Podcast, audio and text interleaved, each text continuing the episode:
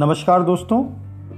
परम पूज्य श्री श्री रविशंकर जी की से आज का जो ज्ञान पत्र है, उसका शीर्षक है, संन्यास और सहयोगी। सहयोगी मतलब जो कंपेनियन जो भी हमारे साथी हैं, वो सब सहयोगी की श्रेणी में आते हैं। जिनके साथ हमारा जीवन में किसी भी प्रकार कोई संपर्क जुड़ता है, वो हमारा सहयोग करने वाले हैं, हम उनका सहयोगी हो जाते हैं।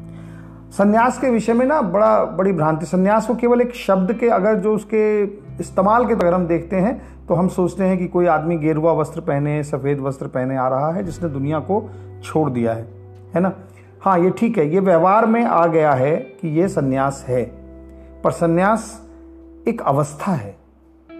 संन्यास का मतलब ऐसे सब कुछ बाहरी रूप से छोड़ देना नहीं है। संन्यास मतलब भीतर से क्या है? तो आज उस संन्यास को और सहयोगी के बारे में जो गुरु जी सुनते हैं उसको।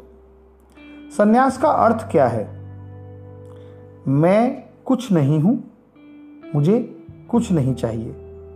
या मैं सब कुछ हूँ और मेरे पास सब कुछ है। देखिए, दोनों ही अवस्थाएँ संन्यास का हिस्सा है। मैं कुछ नहीं हूँ, मुझे कुछ नहीं चाहिए, यह भी, और मैं ही सब कुछ हूँ, और मेरे पास सब कुछ है। तृप्ति का भाव। एक तो किसी भी डिज़ायर का ना होना, मुझे कुछ नहीं चाहिए। और दूसरी तरफ़ इस तृप्ति का होना कि मेरे पास सब कुछ है। है ना? संन्यास है, या तो बेरंग होना, या रंग बिरंगा होना। दोनों ही संन्यास है।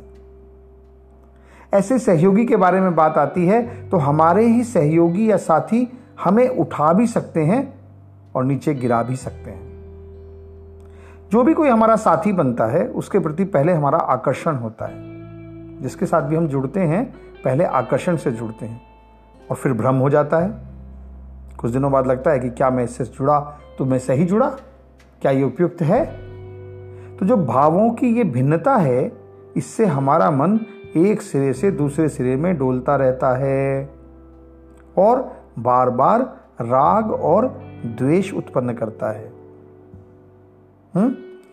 तो ज्ञान और सत्संग का प्रकाश यदि हमारे जीवन में है, यदि हम ज्ञान में रहते हैं, यदि हम सत्य का संग रखते हैं तो हम इस दुविधा से ऊपर उठ सकते हैं और सहयोगी के साथ भी बहुत प्यार से संभाव से, बिना राग और द्वेष के, आवृत्ति के, बिना राग और द्वेष के बार बार डोलने से हम सीधे सीधे प्रेम में रह सकते हैं अच्छा लगा हो तो आगे शेयर कीजिएगा कल फिर से एक नए ज्ञान पत्र के साथ आपके साथ होंगे।